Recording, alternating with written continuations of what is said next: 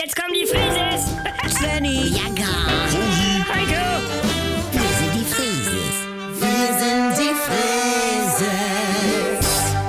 Leg doch mal das Handy weg. ne, Carola hat gerade noch mal was gepostet von ihrem kleinen Elektroflitzer. So geil, du. Und ich überlege jetzt auch. Was? Nein, Mutti, Carola kriegte die Förderung und sie kommt immer die zwölf Kilometer zum Walking-Treffpunkt und zurück damit. Also. Und ja, also es funktioniert, auch die Batterie. Mama, brauchst du immer andere als Versuchskaninchen, die die Sache für dich ausprobieren? Ja, nein, aber... Du machst ihr alles noch. Nein, sie ist meine private Influencerin. Ich folge ihr, analog. In real life, moin Leute. Hallo. Äh, moin, Snaggy. Hallo. Ich war übrigens bei uns im Freundeskreis die Erste, die das Obergeschoss untervermietet hat. Ne? Äh. Und dann hat Ingeborg auch eine Annonce geschaltet. Aha, ja. Aber sie kriegt es ja nicht vermietet wegen dem Katzengestank. Also nicht mal an Katzenbesitzer. Ja. Wir waren ja die Ersten mit einem Nager. Ja, Aber ich glaube, die einzigen mit so einem Nager. ja. Nee, aber zunächst haben sich dann alle Nager geholt, sogar Carola. Und, hinterher waren sie alle sauer auf uns, Ja. weil wir ihnen die ganze Wahrheit über Nagerpflege verheimlicht hätten. Wie Ingeborg, die als erste bei uns Teeaktien hatte und alle mit reingerissen hat. Ja, das- Dabei brauchte sie da schon nur Leute für eine spätere Sammelklage, glaub ich. Ich war bei uns im Freundeskreis der Erste mit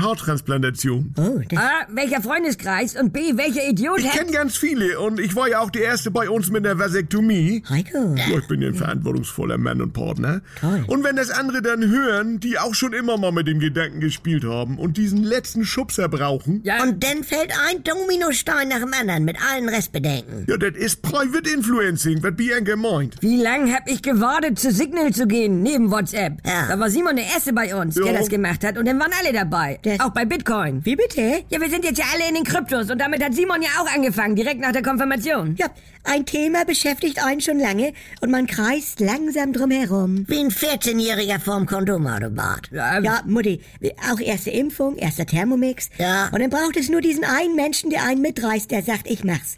Ich nehme Bildungsurlaub. Hä? Speckstein-Workshop in der Toskana, scheiß drauf, was der Chef sagt. Oh, hey, ja. Und wer hat bei euch damit angefangen? Ja, nee, der Chef selber. Er hatte so eine Phase. Oder ganz starkes Thema damals bei uns im Freundinnenkreis. Die erste kosmetische Brust-OP. also... War ich bei uns auch der Erste, weil ich Also, sagte, der- wenn ihr nach der Haartransplantation noch eine halbe Stunde Vollnarkose übrig habt, dann geht doch auch noch mal gleich bei meinen Altherren. Also, also. Ja, können wir nicht einmal wie eine normale Familie sein? Nee, fass mal an, ganz natürlich. Ja, weiß ich ja.